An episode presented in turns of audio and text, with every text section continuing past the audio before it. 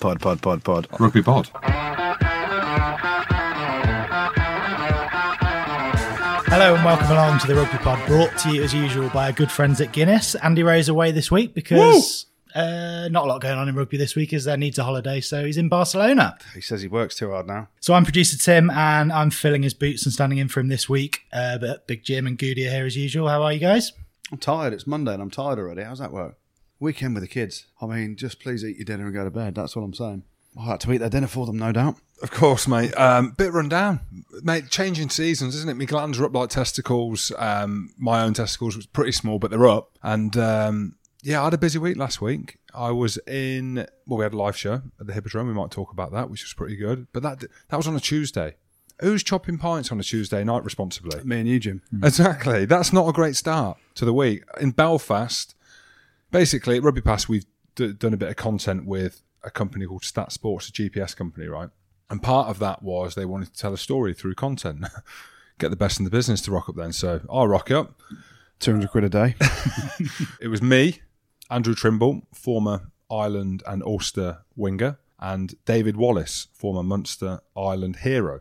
And we were basically having to do different things fitness wise up against three young spunkers from Ulster. Absolute hell, that sounds like. mate. So 40 metre sprint, and I then mean, we. I'd, I'd beat you at that. Uh, Well, I've done that uh, already. True. And we had to do like a two minute shuttle. It was meant to be three minutes, but we cut it down to two. I'd beat you at that. I tell you now, you wouldn't. So you 22 back, um, try line back, 22 back, full length of the pitch and back, Easy. and go as far as you can. Basically, records like records your GPS or whatever the output. But competitive gym, you know, being the kind of um, elite athlete that I probably was, Here come the lies. mate. I'm not joking. One meter away from this young spunker. So after that, I was absolutely fucked. Dave Wallace, Wally, I can call him now. He was fit as a We fiddle are- when he played. I cannot believe the Still nick of the bloke. 42, 43 Yeah. Good looking bloke as well. Mm-hmm. You got Trimble, legs literally like a monster. He struggled, mate. He blew up after about 20 metres. Oh, really? He was gone. But anyway, what I put myself through, the fitness, has sparked or spiked off uh, an immune system failure. Always ill. I mean, it's a sign of weakness, isn't it? Yeah. Jimmy's always ill. It's, if it's not his graves, it's his glands. Never talk about it though. I just No, get on with it. I'm just one of them guys that gets on with it, Goodey. Yeah, it was a mad week last week. You with Matt Giteau as well this week, Jim? I was. Yeah, Gits. I'm mates with him now as well. Lovely bloke. And for me, without, you know, sounding like a fanboy, although I probably was a little bit, you do these interviews, and again, fairly new to it, only been retired two years. So now, interviewee, Interviewer. You're the interviewer. no, I'm the, I'm the interviewer now. I wa- So I used to be the interviewee. right. Just make it up as you go along. So Carry on. now I'm the interviewer. The shoe's on the other foot. yes, you're Yes. there. So a bit more comfortable doing it now. We've had some great people. Obviously, Neil Back mentioned that before. Siya Kolisi was a little bit nervous before that one. I mean, it was hot in Cape Town, and Etzebeth was downstairs waiting for me to fill me in with his brothers. But Gitto is probably the best rugby player. In fact, in my eyes, he's one of the best rugby players ever played rugby. That's what I genuinely think. Small. Stacked though. He's not that He- stacked. I reckon he could still go. He could still go for Australia. Mate, he's, yeah, I can't believe how good he is. Anyway, a little bit nervous interviewing him. Just wanted to get it right. You know, Australians can be perceived as arrogant and whatever, but he weren't arrogant. He thought Australia were getting knocked out in the pool stages. So Did he really? Nah, Oh, damn. he didn't think they'd win it. But yeah, good interview with Gits last week. Nice. So that'll be on Rugby Pass soon on World Cup memories. We had, a, we had a long day Thursday. I was at the cricket watching England uh, with uh, in the corporate hospitality, of course I was. And then Thursday night we had a fundraiser for Hambo, didn't we? oh, we did. Oh, I forgot about that. yeah. I mean, wow, It's a busy period. busy week. Busy period. You know, just get in the vitamin C. Uh, how are you taking in vitamin C? Um, Guinness Suppository or uh, in Guinness. I think it's in Guinness. Is it okay? Yeah, that's fine. yeah. I'm sure that's iron, what iron and Vit, Vit C. We mentioned the uh, live show we had last week, uh, and there's a couple of more Rugby World Cup live shows coming your way together with Guinness, including one at Cafe on Seine in Dublin this Wednesday, the 18th of September, And with that one, we've got James Lowe. He's up there. Uh, yeah, he was quality, didn't he? and then one in Flatiron Square in London on Thursday, the 26th of September. So just check out eventbrite.co.uk for details on both of those. And a big thanks to Guinness again for their support. And you mentioned the one we had last week. How'd it go? Good night.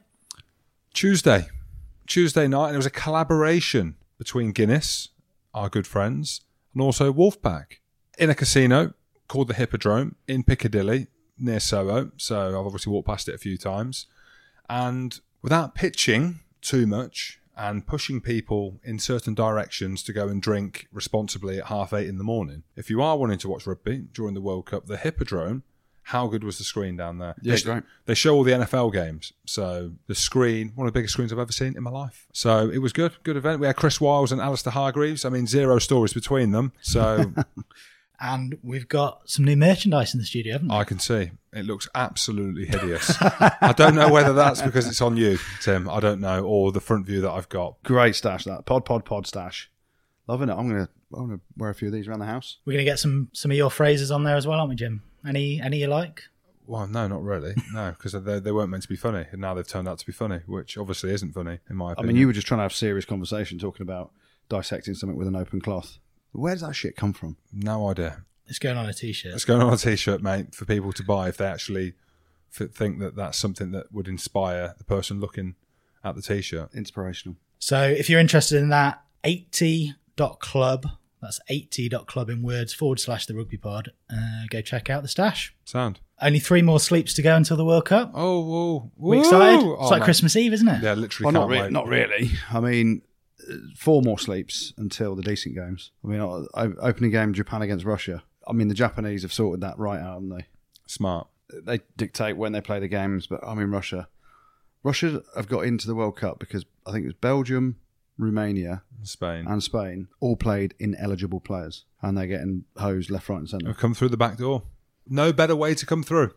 Is that how you, you roll at home? Is it? The, Well, just yeah, like, you come through the back door. It's obviously. I'll just go straight uh, to the front door start. in my house. Yeah, but you get caught. Caught doing what? Well, I don't know, mate.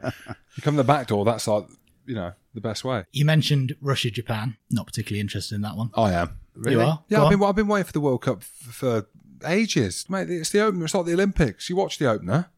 You're not feeling it. Yeah, it was great to see the open ceremony.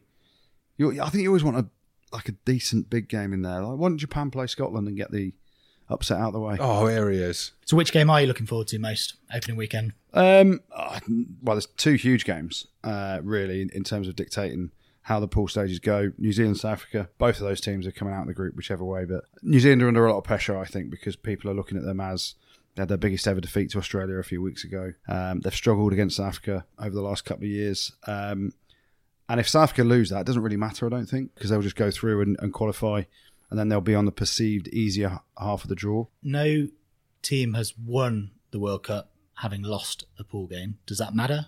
In- Oh, mate, you bring it. You absolutely bring it. These are stats that Andy Rowe just doesn't bring. No, so no teams won it having lost their first game. Any pool game, James. Genuinely. No teams won the World Cup having lost any pool game whatsoever. I mean, you talk about big games. In my opinion, that will be a repeat of the final. A lot of people talking about New Zealand, and again, I don't. I'm one of those. Um, I've seen vulnerabilities in their team. I think they've lost their aura of invincibility, uh, which you know you go back to the last couple of everyone 2015 World Cup. Everyone was like, New Zealand can rock up, play how they want, they'll still win. They were that much better than anyone else. Um, you know, it's interesting. Obviously, the South Africa game's the first one, and they're the team that have really tested them the most over the last couple of years and had the most success, beating them in New Zealand. Um, I know Ireland have beaten them a couple of times, but yeah, I mean, you're not looking at that squad as an opposition player and going, geez, I can't see how we're going to beat them. You know, South Africa will be very confident going into the game. And it's interesting, you know, it's a seismic shift going from Beauden Barrett's been U10 all the way through to the Rugby Championship just gone, changing that and putting Mo'unga there. So Jim's right, you know, you can see they're fallible. And yeah, I think the pressure's on them in the first game because of the expectation. But whoever loses, it it's not the end of the world, is it? Because they just go into quarter final probably against uh, Ireland or Scotland, and then semi final off you go. The other big game of the opening weekend, Ireland, Scotland. Yes. Come on, Ireland. Why? Why are you supporting Ireland for? Well, because I'm we're sponsored by Guinness, and I like Guinness, and Guinness is Irish, Okay, that's fine. Is that okay? If that's the only reason, yeah, that's completely fine. and I'm English, and we don't like the Scots. But anyway, Mate, we just FaceTime John Barclay. We oh, no, sorry, he FaceTime us, actually. We were in Nando's just eating, uh, basically, as you can imagine, copious amounts of carbohydrates. salad. And uh, he FaceTime us, uh, didn't he? Hmm. So he said the conditions are not primed for Scottish or Irish um, born individuals. 45 degree heat he's been training in. Haven't they been training with shampoo and conditioner on the ball? I mean, Hoggy, Hoggy doesn't need his shampoo or conditioner, does he, with the No. state of his lid these days? No. But yeah, I mean, listen, it's it's a huge game, and, and Jim, you're very confident, aren't you, about Scotland? And it's one of those weird things. The more time I spend with this clown, the more time I start to believe him. Mate, there, there and you he, go. like his arguments for Scotland. He's a manipulator. There's also naturally with myself going to be a bit of biasty. Is that the right word? No, mate, that, that is not a word. Biasty is not a word, no, Jim. well, no. Beastie, Okay, Be- bestiality, just a bit of beastie. Just yeah, just a bit of beasting. just a little bit of bias. just a bit of beasting, where I obviously watch the Scotland team a lot, so I know the players a little bit inside out. I know them personally; they're my friends, and I want them to do well. And then there's a reality part to it as well. The fact that you look at how poorly they did in the Six Nations, apart from it's coming home, bringing the Calcutta Cup home. Apart from that second half, which has saved a lot of people's bacons in that team, management wise, I would have thought. Save their bacons. And then I look at Ireland, and I just think that if there's any opportunity for Scotland to beat them, it's this game because of the pressure that Ireland are under. And yes, they've won three out of their four. They've beat Wales back to back. But you look at it in terms of their vulnerabilities. Sexton, for again, without labouring the point, how fit is he? Everyone's expecting Ireland to win. So all the pressure's on them. You know, I think Scotland have now got players and again, this might completely backfire on me. We will see. They've got players now that physically can stand up to Ireland's ball carriers, and that's where Ireland have beaten them. What is it? Did you say seven times out of the last eight or nine? Uh, no, uh, Scotland have only won one in the last seven against them. There you go. So everything's stacked, statted against Scotland. When you, Eh? yeah, statted. Yeah, What words has he come Mate, out I'm trying to get. I- Listen, mate. I'm trying to. when you go on ITV at the weekend, Yeah. don't use any of these words. I won't. Okay, I'll just nod. Uh, just go. Uh, Scotland will lose. line out as well. Scotland got a good line out with the players that they've got, albeit didn't function that well in the, the warm up test. Rory Best throw ins under question. You know, the team culture. How's Kleyn been received behind closed doors? Stanley came out a couple of weeks ago saying that he himself, as well as the supporters or the media around it, he's not played very well. I just think they've lost a little. They, they've peaked in 2018. Now all the pressure's on them, and I might, yeah, I might completely fuck this up, and Ireland go out and put forty on them. That could well, hey, that that could well happen. But if you're asking me, my honest, honest opinion, I think Scotland will beat Ireland at the weekend. I mean, Really? And speaking to Barclay, he said it's meant to be absolutely hosing it down. So actually, I might change my mind. I was going to say, is uh, is that good for Scotland if it's hosing it? down? No. Presumably not. They're unpredictable. Absolutely not. Um, Finn Russell at 10, he wants a dry day and he can carve magic out of anything, can't he? If there is a weakness in Finn Russell's game, it's game management. And, and it's tempering that want and desire to go and try and run everything, try and play from everywhere, which when it comes off is phenomenal. But if it is hosing down with rain and Sexton's at 10 for Ireland and Finn Russell is at 10 for Scotland, Ireland have a huge advantage um, in terms of knowledge and understanding how to win games like that. Um, yeah, it's going to be a very intriguing game. Scotland are there's a lot of uh, positivity around the squad. Um, you know the players that they've got in the squad, how they finished Six Nations, how they played in these summer games. Uh, apart from the absolute hosing to France, I can't wait for it. Actually, That, that, that's the biggest game of the weekend.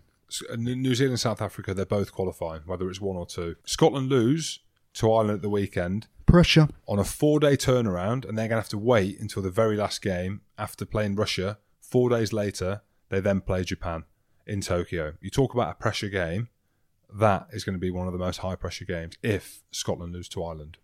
And just briefly before we move on, the headline team news this week: Henshaw hamstring injury.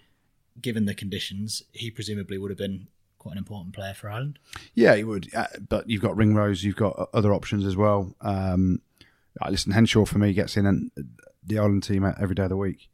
Um, and you know this is what's going to happen over the World Cup. You know you're going to see injuries. You're going to see, um, you know, when you get to the latter stage as well, how important that is. Um, Ringrose is a quality operator, so it's not as if you're losing Sexton and it's going to be hosing down and you're asking someone to come in and play ten that you know perhaps hasn't got the game control. You've got an- another world class operator coming in in Ringrose, so um, yeah, it'd be interesting. And the teams have been training out in Japan, and uh, Warren Gatland's come out and said he's been putting baby oil on the on the balls, and on his ball. He's been putting baby oil on his balls. I mean, that's just so wrong, isn't it? Well, why is it wrong? Well, you can't talk about that in a press conference. True. What he does in his bedroom in, in his hotel, leave it there, Warren. Um, that's interesting. Obviously, the the Scots we mentioned it earlier, didn't we? The Scots putting shampoo and conditioner on their balls. Try anything. Listen, this weather, typhoons are coming. You know, it's going to be absolutely humid as you like.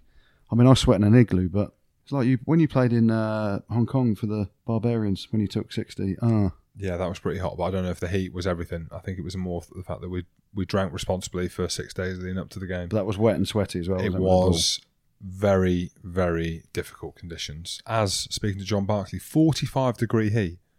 I just wouldn't be able to cope. Big carcass like this. I mean, all I know is Warren Warren Gatland puts uh, baby all on his balls at that age as well. Good on him. Well, speaking of Wales and the Barbarians you mentioned there, uh, they're facing each other in Cardiff on Saturday, the 30th of November, with Warren Gatland handing over the reins as well, to head coach to Wayne Pivac after the World Cup. Uh, so the two of them will be coming face to face. Uh, It should be a cracking occasion in Cardiff. And who knows, it could be the Barbars against the world champions. No chance. I'd li- I would like to see Wales win it, actually. Don't see it happening, but what I do see happening is them playing against the Barbars, my team, two time tourist. To be fair, I'm How the fuck did you ever play for the I, Barbars? I know, mate. Hey, the I always best think players. this. Mate, it's World 15. No, they pick they pick skillful. I mean, I didn't play for the Barbars because I wasn't quick, had no skills. and you weren't a good lad. I was just like kick and chase, but off the field, amazing. You look at the way the Barbars play now. Imagine this clown playing for the Barbars. Mate, Di- Hands- you had hands like cow's tits, mate. Mate, Dai Young said I should have been the captain. Oh, I mean, there's deluded, and then there's just Jim. Anyway, it should be a cracker. Yeah, it'll be a celebration of rugby at the Principality Stadium with Wales women facing the Barbarians women first up, as well as Pivac's first game in charge of Wales. Tickets start from as little as £10 and you can get them by visiting wru.wales forward slash rugbypod. That's wru.wales forward slash rugbypod. So go and check that out before it sells out. We mentioned some of the uh, big games early on in the World Cup earlier on, and we've got a match point predictor game going on during the tournament, haven't we? Yes, we have. And I have joined the league. You're on there as well, Greg, I mean, it? I've joined it. I'm basically going to win it, Jim. You've got no clue about rugby. Okay, well, first up, mate, I'm predicting Scotland beat Ireland. And Well, you- you obviously, I'm going Ireland, Scotland. Ireland will beat Scotland, James. So basically, what you have to do is download the app and tell us who's going to win each game and by how much. So I'm going to go through a few of the games with you and uh, get your opinion. So you mentioned it there, Ireland, Scotland. Give us a give us a margin. Give us a winner. Scotland by four. Absolutely dreaming. Ireland by 10. The other one, New Zealand, South Africa. I mean, it could even be a draw. New Zealand by 6. South Africa by three. Oh. England's group, big game there. France, Argentina, France by 10. France by 8. and the biggest of all after the opening ceremony, Japan, Russia. Oh, Japan By by. 100. Oh, damn, I should say that. Uh, Japan by 35. Oh, I was going to say that. Uh, Japan by 33. it could be more. It could be more. Well, if you fancy pitting your wits against Jim and Goodey, just download the app by visiting www.matchpint.co.uk forward slash app or wherever you get your apps from. And you can join the Rugby Pod League using the code RugbyPod to play against them and win free pints of Guinness and lots of other cool prizes too. As many as 17,000 pints were won during the Six Nations, so get involved. Well, I think it's about time we got a guest on, isn't it? And we've got a man on the line who started the 2015 World Cup quarter-final for Scotland, uh, but has sadly been forced to hang up his boots this week because of concussion. Dave Denton joins us. How are you? Yeah, I'm all right, mate. All things considered, not too bad. Mate, of course. Um, from a personal point of view, mate, we played a few games together, um, and it's sad to see you've retired, especially the way that you have it. Are you only 29, are you? I'm right in saying that still? Yeah, 29, mate. Mate, Claire Baldwin looks about 42, mate, so that's fine, mate, aka uh, Dents. Uh, just talk us through, I know you've had a bit of a shit time with it, so let- let's just kind of talk about where it's all stemmed from uh, while you've been at Leicester. Yeah, mate. So it's obviously been pretty tough. Obviously, I I only started at Tigers last season, and I was uh, I was really excited coming here, and my uh, career trajectory had really picked up again, and I was really happy with where I was. And then I was six games in, I got a concussion at uh, Twickenham. We're playing Northampton, and uh, yeah, here I am. Twelve months later, I haven't recovered from it, which is it's just ludicrous. It's um yeah, it's been pretty tough dealing with that. And then just talk us through then, obviously, symptoms. I mean, you know, that game uh, was the Rob Horne game as well, wasn't it? Um, and Yes. that's obviously the last game that you've ever played. Just talk us through, you know, people wouldn't perhaps understand the full symptoms of, of a concussion. It's you, You've had numerous concussions, I know, but how hard has it been to, to try and battle through that? Yeah, it's it's tough. So I mean, concussions show in different different ways for different people, and I've played with a lot of people who can get completely knocked out and wake up the next day and have absolutely no symptoms. But as it so happens for me, I got what what most would consider not a particularly huge knock, and I've uh, my symptoms have stayed for a long time. So for me, how the symptoms manifest, I get uh, quite a lot of visual disturbance. So I get either blurred vision or I get shimmery peripheral vision.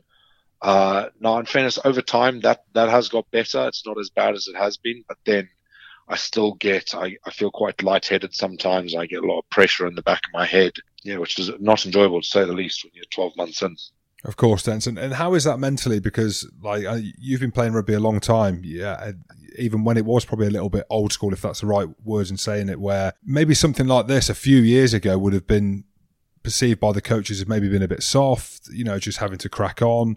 Mentally, how has that been for you? Because I know there's lads that have had concussion where they found it difficult because the symptoms are something that you cannot see and it's based on your symptoms personally. Exactly, mate. So it, it is tough, but luckily for me, the, the, stigma has completely changed. People don't see it that way anymore. And I mean, I, I shudder to think of how it would have been if I'd been this way at the start of my career, particularly the, the way that rugby was then, but also my mindset at the time. I don't know if I would have been so sensible if I was younger. But for me, there, there, was never a question. I, I would never have played uh, the way I've been feeling. Um, and Leicester have been fantastic the whole time from as soon as it became clear that this injury was more serious than just a couple of week concussion, they've been awesome. They've from from the get go, I was assured that their main priority was my health, and it obviously wasn't the best season for us last year. So to hear that coming from them at that time, it meant a lot to me, and it just meant, like I said, I, I wouldn't have played. But it's nice not to be getting that pressure from the lads not getting those sort of snarky comments when you're walking in. Because you're right, it's not a visual thing if I walked in in crutches and I'd ruptured my Achilles, everyone understands why you're not playing. But I was I was walking into training every single day, and I'm a positive person, so I was generally walking in with a smile on my face. And for people to understand why I'm out, eh, I can imagine it's quite challenging. But I, I never felt that through this injury. I think everyone knows that we all want to be out there, we all want to be playing, particularly in a World Cup year for me. And uh, it just shows how the game's moved on, and it's it's fantastic from that point of view. Well, I saw you walking into the uh, Leicester training building, and obviously didn't see anything wrong apart from that you were wearing a pair of rug boots, and I thought, what the fuck are those things on your feet? I know, mate. A few people have asked me if I got any regrets in my career, and one of one of the only ones I've got is that all the all the pictures of my last games of rugby, I've got a horrific long lid as well. So there's not a lot, but there's a couple things like that that just stick to the mind. I'm sure you regret playing with Jim Hamilton as well because he was shit. But uh, anyway, um, obviously you, said Leicester have been really good. Uh, anything from the RPA? I know they do a lot of work with the players as well, and uh, the SRU have they uh, been in touch? Oh man, honestly, I couldn't speak highly highly enough about all three of those. So Leicester have been great. Like I said, the RPA since like I said, from about six months in, I started realizing that this injury could become something really serious. I've been working really close with the RPA since then in term with things. So the RPA helped me uh, get into Warwick Business School to do an MBA with them. And they've been helping me building CVs, meeting people, and with legal advice as well. Because coming to the end of a contract, it's you know, for a lot of us, we just don't understand how that side of the business works. Working closely with them has been massive. And then the SRU have, have been awesome in helping me with the sort of transitional phase. Like, like I said, I've only been retired a week, but I've been preparing for the worst case for the last couple of months really, or the last month and a half anyway, just in case it went that way. And I've worked really closely with the commercial department, the SRU. Um, they've been helping me. I've been kind of working in the commercial side of rugby with them but also they've been helping me meet various people and introing me to people who, who can really help. And I've, I've been very humbled by how helpful the network that I've built over the years has been. And it's one of the massive positives of rugby as a sport is you do, I think in particular in rugby, you do get this incredible network of people well, that's class, mate. We deserve that. You've given a lot to the game, so um, it's great that then you know the separate unions and the RPA are helping out. What I was going to talk talk to you about as well, it might be a little bit raw because you've just announced your retirement now, but there's a lot of talk around concussion and obviously World Rugby changing the laws, and, and we've got Ross Tucker on the show later, just going to be talking about the subtle differences about that. But how is it for you when you look at it and you look at these changes? Because if I'm right in saying, and this was just my superficial uh, opinion, Dents, but all the concussions I've seen or been involved in have been hip to head or head to hip, you know, uh, however you want to look at it. They're talking about reducing the, the tackle height. Is this something that you're thinking about, that you're even interested in? What are your thoughts on on the whole thing around the law changes? Yeah, I've been thinking about that a lot over the last few days, and obviously I knew a lot of people are going to be asking me about that as well. So I personally, I think at the moment, I think World Rugby have done a lot of really positive things to stemming concussion. I think you're right. I think that in general, the majority of concussions are are on the tackler. Uh, I think dropping the dropping the tackle height slightly and making sure anything above the shoulders was significantly disciplined. I think that was a good step because that has eliminated as much as possible concussions for the ball carrier. But like you say, I think dropping it below the waist would be a mistake. I think if you've got split seconds to make a decision on the pitch and you've got two attackers running at you, and you, like I say, you've got a split second to make a decision of who to tackle. If I've got a, an attacker on top of me and I've got to drop my height half a meter, the likelihood of my head getting hit by something hard is much higher than if I can drop my shoulders into his chest.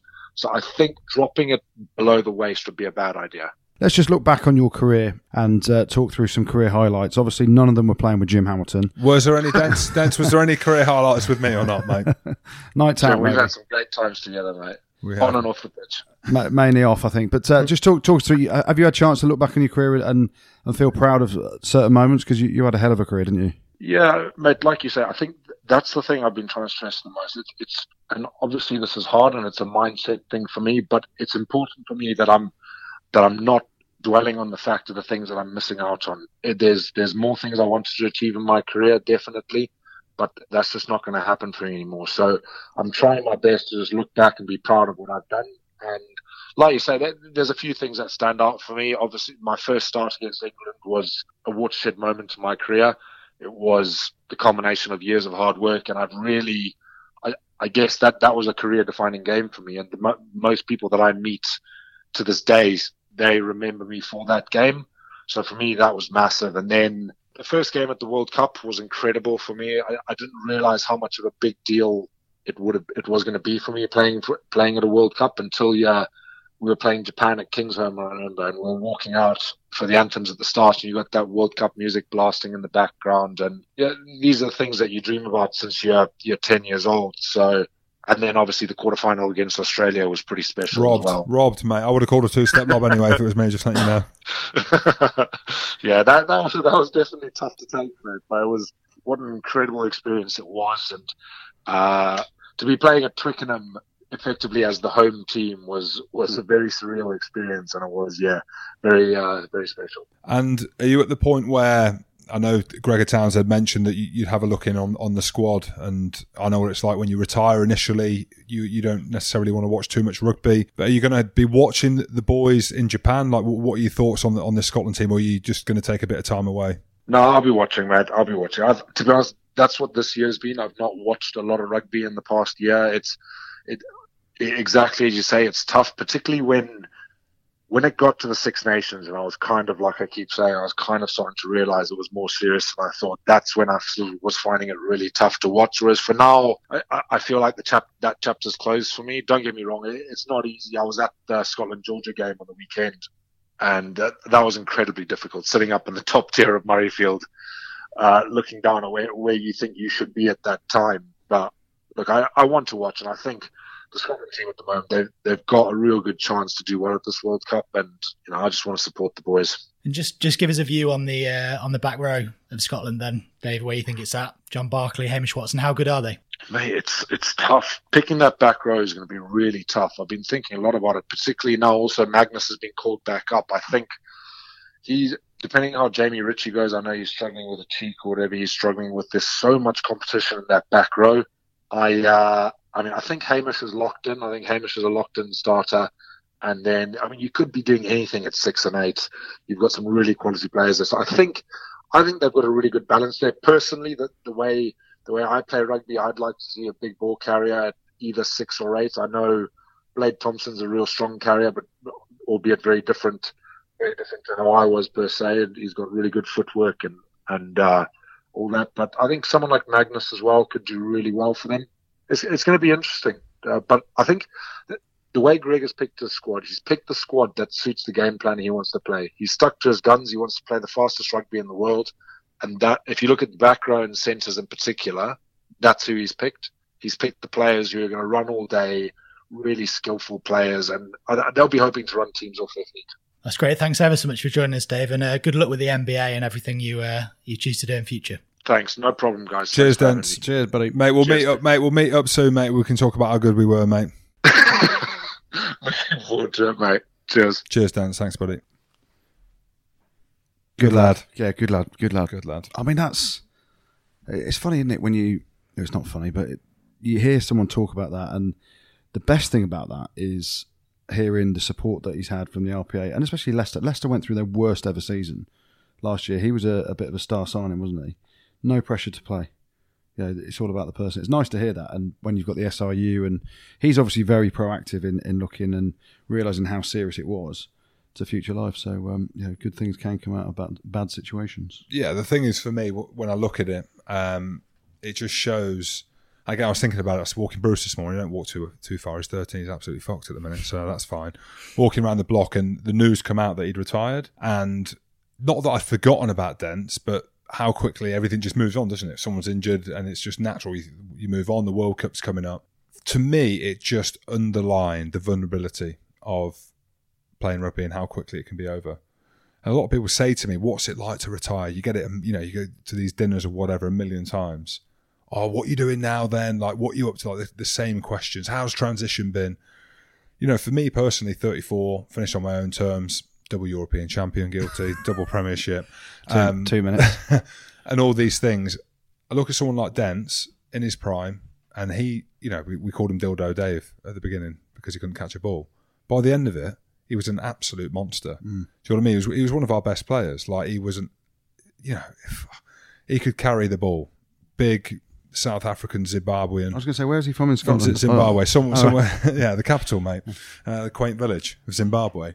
Um, you're looking at the way that he plays. When you're that kind of player, you're, you're like a superhero. Do you know what I mean?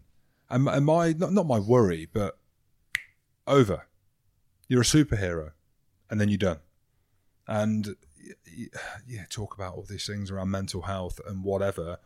To finish with concussion the way that Dent has is must be fucking tough mm. at 29. Mm. Do you know what I mean? It just shows. World, World Cup on the horizon. Exactly, mm. mate. It, it, it's not. It's not easy. Like it, it's really not. And you know, you talk about the highs and lows of sport. Dent will be fine because of the network that he's got around him, and hopefully, like he mentioned, he's got the support. But fucking hell, to finish at 29 do you know what I mean? Having played the way that he played, the excitement, the crowd are screaming every time you get the ball in your hands. It's tough, but you know, hats off to him. He's he's had a, a, a bloody good career. He has. Um, just I was just a bit upset he didn't unleash on Jim Hamilton. He said good, he had mate. good times on the field with great, Jim. No, he when? Said great what times. He said great what times. What an out and out lie. He said great times. We've heard from Dave Denton firsthand about the effects of concussion, and we can have a chat with a man in the know on that side of things now about what World Rugby have been doing behind the scenes and how it might affect things at the World Cup as well. Science and research consultant for World Rugby, Ross Tucker, joins us. How are you? Yeah, good, thank you. How are you? Yeah, very good, very good, mate. Yeah, so I think it'd be good because I know we've had a bit of interaction on social media, as you have with um, a number of players and people involved in, in rugby. But um, just just give us a kind of outline of your role with uh, with World Rugby and how you got involved with that. Sure thing. Uh, in 2015, I started. I left the University of Cape Town where I was working to take up a position with World Rugby, and my mandate is to try and support decisions through research. So whenever there is a player welfare or law change decision that needs to be made, World Rugby want to make it based on the best possible evidence. And I'm one of the people who's responsible for helping them with that evidence. And task number one, which we started with in February 2015, was to try to understand how concussions happen in sport. Because only, only once you understand how they happen can you design the strategy to prevent them. So up to 2015, the big focus was on diagnosis and management with the HIA and the return to play. Post 2015, it was prevention. So we did a big study over the course of the next 12 months where we looked at 600 odd head injuries, three and a half thousand tackles that didn't cause head injury. And we tried to work out a spectrum of risk. In other words, you can visualize on the left hand side all the circumstances around tackles that are low in risk, and on the right hand side, what are the things that are more likely to cause the risk? And then once that was done, it was presented to a, a, multidisciplinary working group which consisted of coaches, players, referees, other officials in the sport, external people, and they suggested what needed to be changed, basically to try and move us from the right hand side, all that stuff that I said would be high in risk, to the left hand side. And tackle height and the body position of the tackler were two of the things over on the right. So upright tackles and high contact tackles were, were found to be high risk, and we wanted to move them left through law change. Um, specifically on that as well, and again, I know there's a lot of detail, and we had a little bit of interaction when the, the new tackle law was coming out about both tacklers potentially going low. My opinion back then, and again, I probably was one of them guys that, oh, I've played rugby, so I know kind of more than the average Joe or, or, or know than, than people in the media. But statistically, what what does it show, Ross? Does it show that the higher the tackler goes, then the more risk that the the, the, ball carrier and the tackler become in terms of uh, a, a, concussion happening? Exactly that, and it's not you know it's not surprising that people have sort of misunderstood that. One of the reasons why you have to be systematic about understanding and measuring the risk is because otherwise we are quite easily led into thinking about the thing we see most commonly. Now, the, the situation where the tackler's head hits the ball carrier's hip is the most common in rugby. It's the most common cause of head injuries. It's about 60 odd percent of all concussions happen that way. But that is not the same thing as saying it's more risky. The difference is something called exposure. So in other words, how often could it have happened? You know, the analogy I've begun using is if you counted accidents on the roads, there would be far, far, far more car accidents than motorbike accidents. But you wouldn't conclude that cars are more dangerous than motorbikes because the problem is that there are so few motorbikes in the first place. So obviously there are more car accidents. And that's the same kind of thing that's in play in rugby. When the tackler is upright, per 100 upright tackles, the risk is 40% higher than when the tackler is bent at the waist per 100 bent tackles. And similarly, when the contact is higher, so sternum or above, the risk is four times higher than when the tackle is below the sternum per 100 tackles. So when you think about what, what is then going to have to happen, you're going to have to try and swap A for B. You're going to say, do we want the tackler upright or bent? Because you can't have neither. Otherwise, there's no tackle. So you can't just take one away. You have to replace it. And when you're replacing it, the only way you can do it properly is to ask which risk is higher. Is it the risk of going bent is it the risk of being upright? And all the data from the study we did, the under 20 study that I did a small version of earlier this year, and I've actually just finished looking at rugby leagues. It's the same thing. All the data shows that per 100 tackles, there is more risk for an upright tackler and a high contact tackle. And that's why the agenda, the the desire here is to get the player bent and lower. And then obviously you mentioned the under 20s before. Um, how do you think the various trials in the world uh, have gone? So the first thing that was done, uh, which is which is what you alluded to earlier, was the zero tolerance on high tackle. So to take current law, applied more strictly, and hopefully change the behaviour. That caused an increase in penalties and cards, obviously. But the problem with it was it created inconsistencies. And so you recall the Cipriani red card, the Will Spencer red card, the Jerome Kaino yellow, then seven week ban. And there were, they felt like there was one a week. And so the high tackle sanction framework was then introduced to try and reduce the inconsistency. It will probably cause more cards, but that's something for the upcoming World Cup discussion, perhaps. At the under 20s, the concussion rate is 50% lower in the two years since than in the four years before. The problem is that that's a really small tournament, and I'm, I'm not sure scientifically how much one can read into that. Globally, if we take Pro 14, Top 14, Premiership, and Heineken Cup, plus Super Rugby, Six Nations, and Championship, the, the global concussion rate is about 10 to 15% lower than it was in 2016 when these directives were implemented, end of 2016.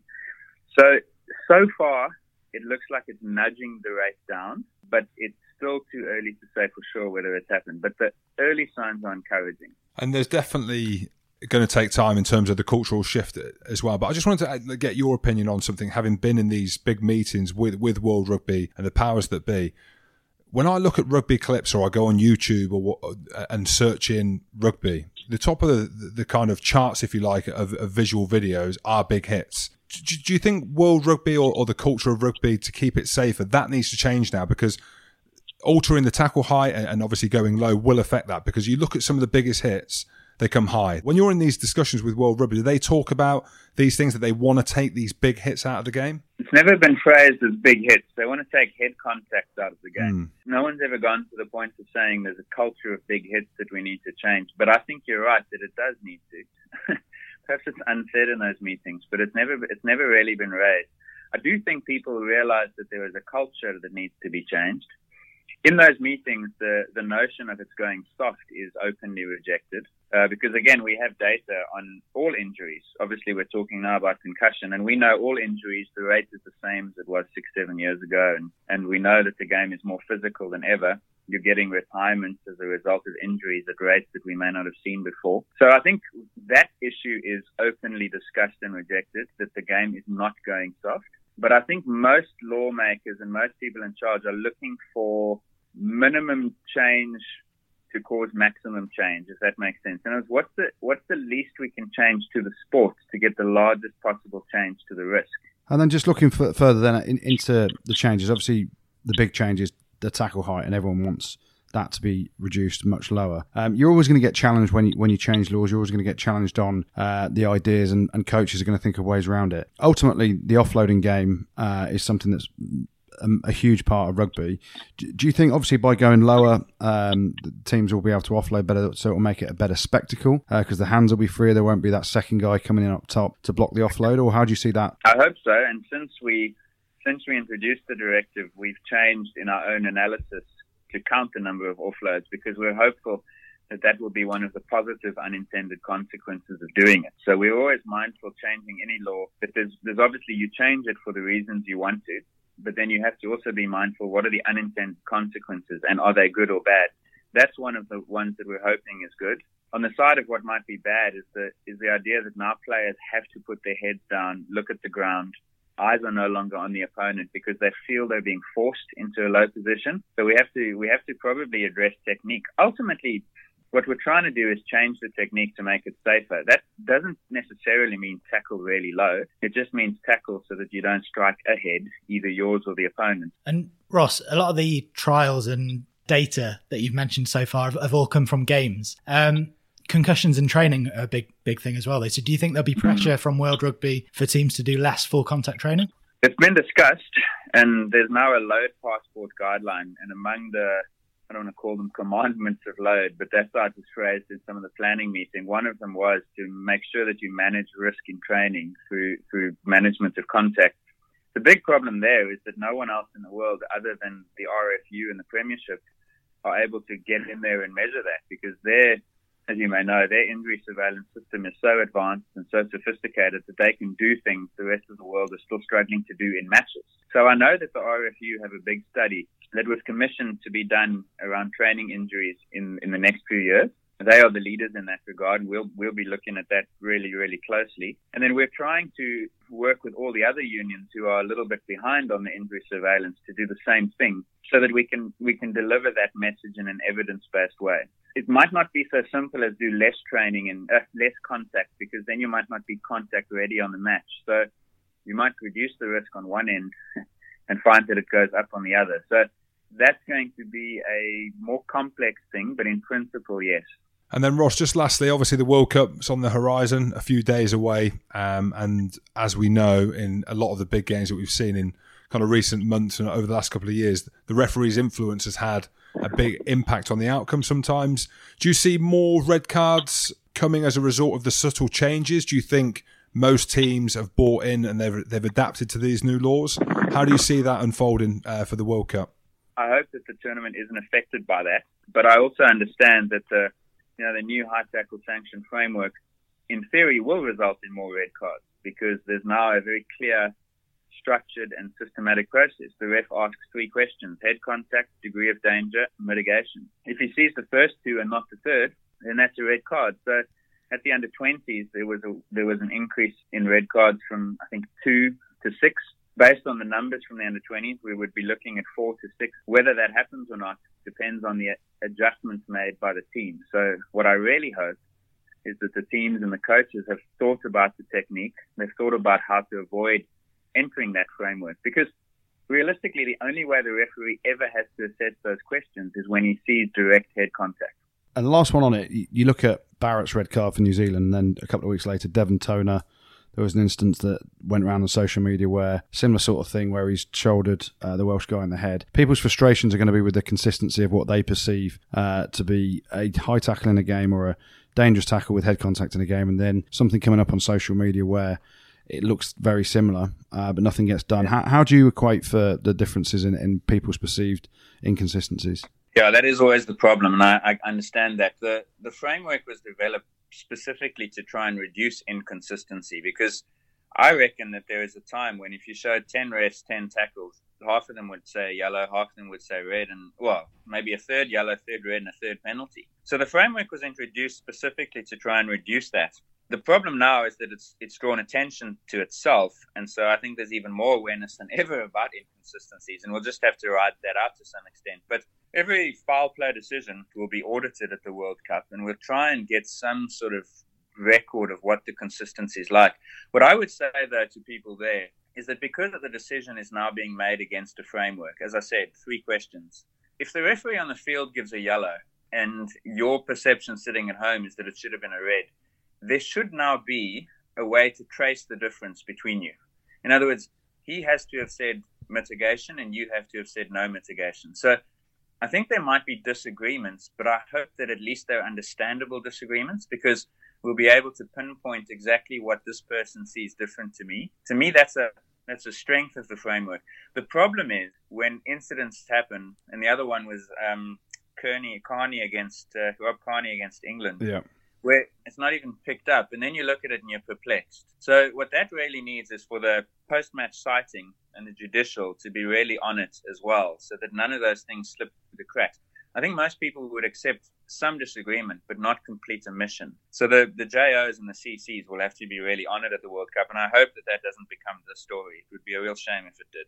That's great. Thanks ever so much, Ross. Great to get your uh, insight, and we um, look forward to seeing how it all pans out at the World Cup. Yeah, me too. Thanks very much. Cheers, Ross. Thanks, Ross. Appreciate that, mate. Thank you. Good man. Yeah, mate. For me, again, some of the listeners might find that boring. They might not. They might find it intriguing. I think the thing is, for me, is me and Ross went back on social media. I was that guy who 100% wasn't saying the game was going soft. By the way, was questioning the new laws.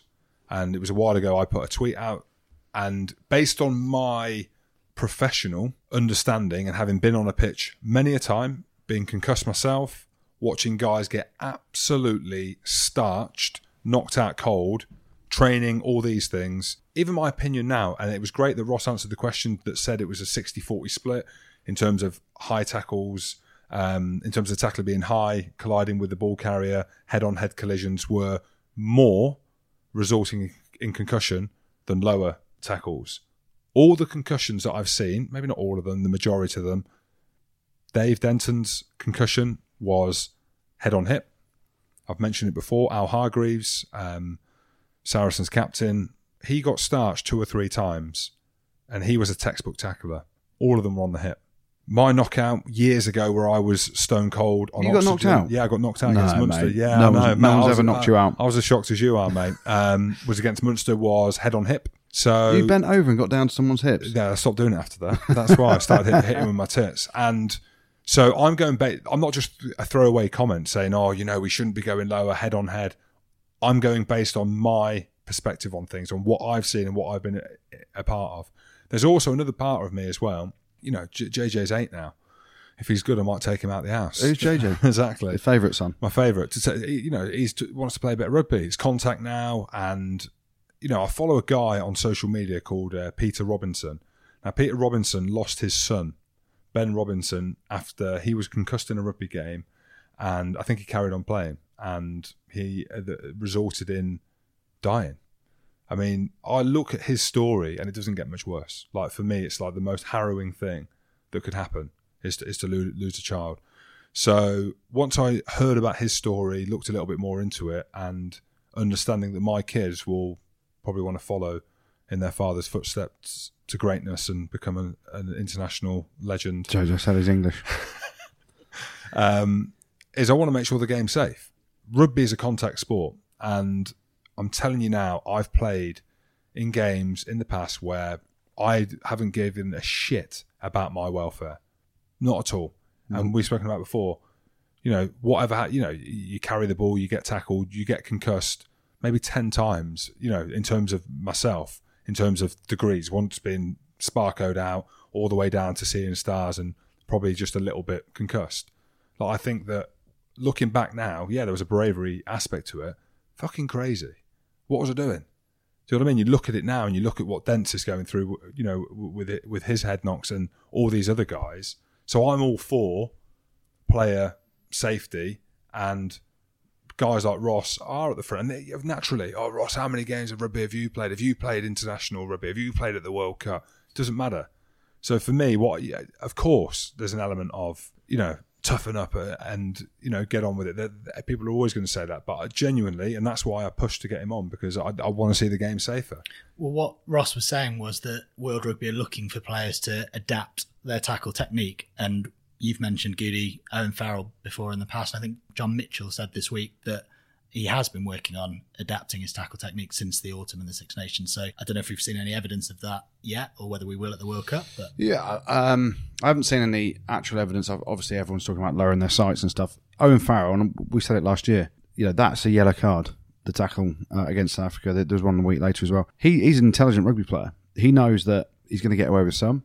He has got away with some, but you're going to be in the spotlight. The World Cup, every player is going to be in the spotlight. So, especially with the research that's gone on, how much they're going to crack down on it. Um, if you don't change, you're only going to get sent off.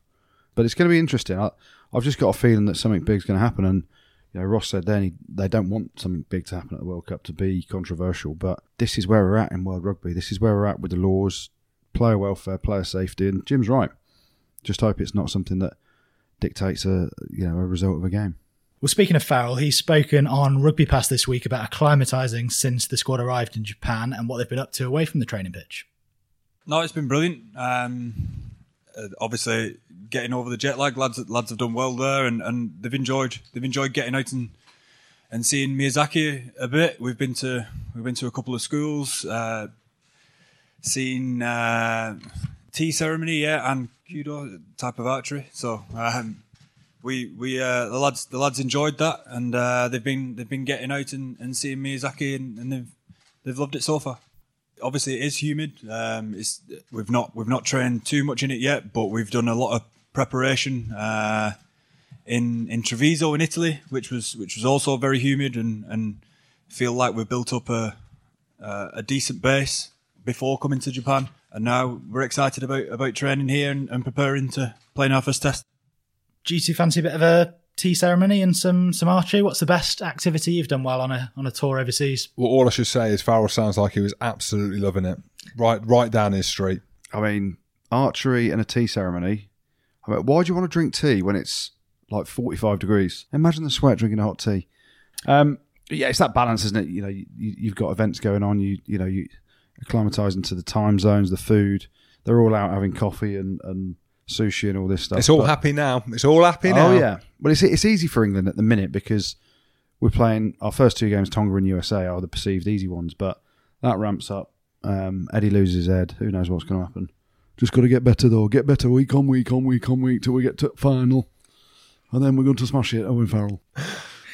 And speaking about it being in Japan, Jim, Yes. you're excited about it being there, Oh, aren't you? I tell you what, I am absolutely buzzing, and that's not smelling buzzing. You, I'm- you do yeah. smell a bit. Though, Do I as well. smell? Am I buzzing? Always. and you got a new feature for us. You're going from Big Jim to Sumo Jim. Yes, the Japanese, as we know, are big on their proverbs and wisdom, of course. You know, anything that you hear coming out of Japan is generally wise and a bit like me. They're intelligent people. So I'm just going to try and talk you through one or two each week during the tournament.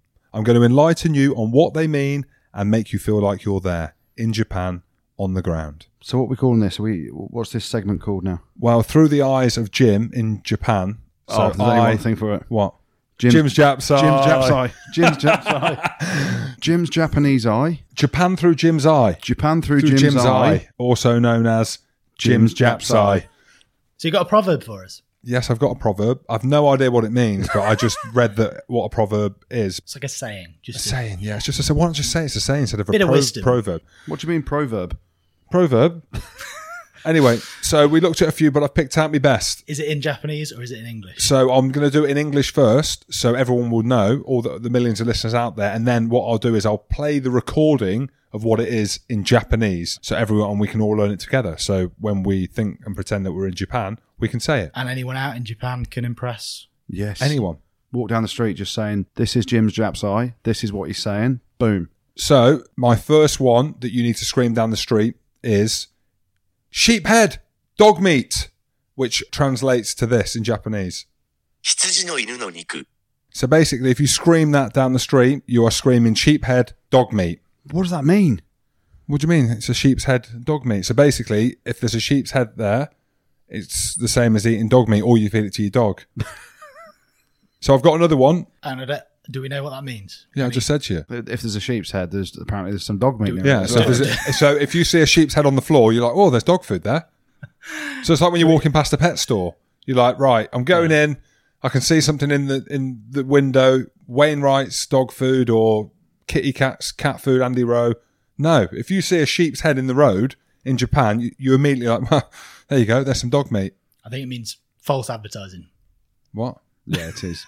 It's it's it's literally so you hang a sheep's head, but you're selling dog meat. I've got another one. Even monkeys fall from the trees. Now let's see what that translates to. 猿でも木から落ちる。 What So- does that mean? Well, it means even monkeys fall from the tree. That's what it means. So it's literal. I, I must be. So even even monkeys fall from the trees. How, why would they say that? A phenomenon. So when Scotland win the World Cup, then they will say even monkeys fall from the trees. Even Have I nailed that or not? I think it means everyone makes mistakes. So maybe that's what Gregor Townsend will say. Good. Saturday morning, even monkeys fall from the trees. Saturday morning, even monkeys fall from the trees. You see a sheep's head in the road, give it to your dog. Bad advertising. Sheep's head, dog meat. Very bad advertising. It's basically cheating and telling lies. So we're going to hand out two of them a week. So you're welcome to the millions of people listening. Even if you were in Japan, you are now multilingual. Multilingual. I mean, Bilingual, sorry. Bilingual. Lingual. Lingual. Lingual. Lingual. Lingual. Lingual. More of the same coming next week. We'll see. We'll see how it goes down. So Japan through Jim's eye. Should we do some social media questions? Oh, please. Darren Moore has asked you to pick a hell of a bush 15. No, why would we do that? What, why is he being rude for? what's wrong with having uh, no manscaping? Number eight, Martin Corry, captain, done. You can't. biggest bush. no, no, you have to biggest name a bush I've ever seen. Uh, name a back. Martin Corry had the biggest bush I've ever seen. As in, if you didn't if you didn't shave it, you'd say you've got a cozzer. So look at your cozzer today. um, back, uh, Max Evans. no, that Purpo- upsets me. No, he did it on purpose though. He said it, it, it was more natural French. I'm as shocked as you. I expected him to be vetoed Yeah. within the inch of his, li- Yeah, I'm as shocked as you. But I'm as shocked as you, mate. wow, Max Evans. Couple more social media questions? Yeah, why not? Far away. Kian Leahy, which Six Nations team do you think will go the furthest in the World Cup? And I'm not sure this is related. Also, lamb doner or chicken shawarma kebab? So I'm going to say England. I'm going to say Alsatian, You're going to say England are going furthest in the World Cup? and I'm going to say Alsatian kebab. Okay, I'm but, going to say England out of all the home nations. Yeah, but you, so you're you're going to turn now. You're going to be an England fan, aren't you? I'm a quarter English, mate. There England we I go. die. Uh, England and a uh, a lamb doner. Chris Galloway uh, for Big Jim. Assuming Scotland get through the groups, who would you rather play in the quarters? South Africans or the Kiwis? I mean, either way, You're we're, fucked. We're, we're fucked. So I would say South Africa because we've beaten them. Even though I think South Africa are going to win it, New Zealand, for whatever reason, the game plan that they have, the way in which they play rugby, Scotland cannot beat South Africa. Front up physically, Scotland would have a minuscule chance. IMO. Opposite end of the spectrum, you mentioned the opening game of the tournament. Ross Garvey says, "Is this Russian side the worst?" Yes, I don't know. It's we'll find out. We'll find out how bad they're going to be. I mean, we said it earlier. They've got in through a triple back door or something, haven't they? Uh, with Spain, Romania, and Belgium all fielding ineligible players. Belgium. Um, That's how you say Belgium. The Portuguese took 100. Was it in the 2007 World Cup? Ivory Coast have been in there before. I mean, I- listen, it's great for sides to get there, but as Jim said before, actually, when you look at it now, the disparity between tier one and tier two nations is growing. Um, with the onset of professionalism and everything that's going on, there's not enough done to help bring up those tier two nations um, to a, a level And uh, you know, you get to a point. We're not talking football. We're talking rugby. It can become dangerous, can't it? They're, they're just lucky. I mean, I say that. I mean, you saw what New Zealand did to Tonga. What was it, 92 7? Something Yeah. like that? I mean, you just think. Who takes ninety? Who takes 90 now? And I love Tonga. Imagine Russia playing against New Zealand. Could you imagine? Well, imagine Namibia and Canada. Yeah. I mean, it's not going to be the same level, but yeah. Well, no, because a lot of the Canadians are fully professional. All I'm saying is, don't put hundred on Russia because you don't fuck with the Russians. Mate, that's what I mean. I don't want to say anything bad about Russia. I, I, I am going to peel back my answer and say that no, they fully deserve their chance there, and I would love to go to Russia one day. And Vladimir Putin, I like you. Don't shoot me. Well, if you've got any more questions for these two, you can catch them at a few of the World Cup lunches that Guinness are hosting over the next six weeks or so at Brigadiers in London. The likes of Ben Foden, Ed Jackson, Nick Easter, and a few others are joining you there, aren't they? Um, so just check out brigadierslondon.com forward slash rugby World Cup if you fancy heading along to one of those. Right, let's finish off with the good, the bad, and the ugly, shall we? yes, lads. Yeah, yeah, let's go. It's brought to you this week by the Telegraph Sports subscription. Go and check out telegraph.co.uk forward slash the rugby pod for quality analysis and insight on this year's World Cup in Japan from the likes of Sir Ian McGeechan, Danny Cipriani, Will Greenwood, and more. Rugby pod listeners can get a month free and then a further three months half price at just 50p a week. You'll get unlimited access to all their sports coverage insight and analysis. So make sure you're in the know with the Rugby Pod and the Telegraph and just head to telegraph.co.uk forward slash the Rugby Pod to get your 30 day free trial and three months half price. Get it? In the know?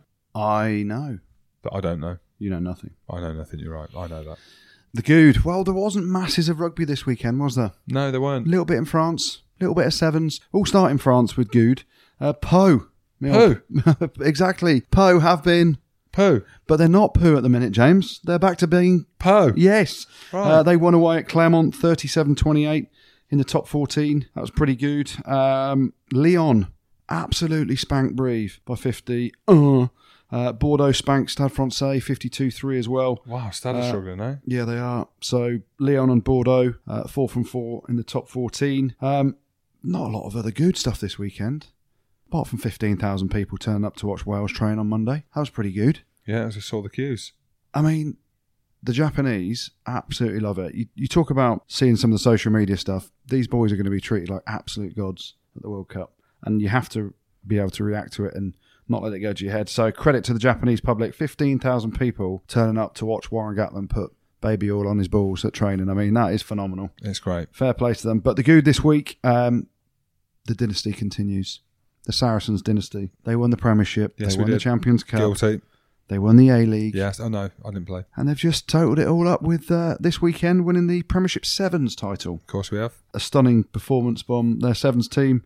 Uh, they beat Wasps in the final. That hurts. But what a club. You can't fault them. Nothing to do with the wage cap there, Saracens. You get the good this week for winning the Premiership Sevens. Yes. Uh, the bad, uh, we mentioned them earlier. We'll go over to France. Uh, Stade Francais getting absolutely hosed, 52 points to three at Bordeaux. Uh, that's a third defeat in four games. Um, what else was bad? Toulouse, the champions of France. Their third defeat in four games, losing at La Rochelle, which is always a tough place to go, but they won't be happy with their start to the season. The only bad thing I could find this week, really, though, gents, George Moala. What a player. Breaks through, under the sticks Oh, I saw it. drops it over the line. What are you doing, son? Just put it down. I thought he got clipped by the post, or he clipped the post. Well, just put it down, son. Dive. Do something. He's tried to shift it from his left hand to his right hand and he's dropped it in the process. So uh, the bad this week goes to George Moala uh, for dropping the ball over the try line in defeat to Pau. Pooh. there we go. Not much ugly going around this weekend, apart from we've had the big discussion on uh, concussion. Uh, so really bad to see uh, a couple of players really affected with it again. Luke Jacobson, his concussion uh, and subsequent withdrawal from the Rugby World Cup. Uh, that wasn't very nice. And of course, we spoke to him earlier. The man, David Denton. Becoming the latest player to be forced into a retirement by concussion. So prevalent at the minute in terms of world rugby, the laws, what's going on around player welfare. So, really sad state of affairs to see Dave Denton retire. Wish him all the best. But unfortunately, this week, the ugly goes to concussion. Thanks, Goodey. Thanks, Jim. And thanks to all of you for listening as well. Don't forget to subscribe, follow us on Twitter, review us on iTunes, and check out our Superfans subscription service at patreon.com forward slash the rugby pod. Rugby pod. Pod, pod, pod.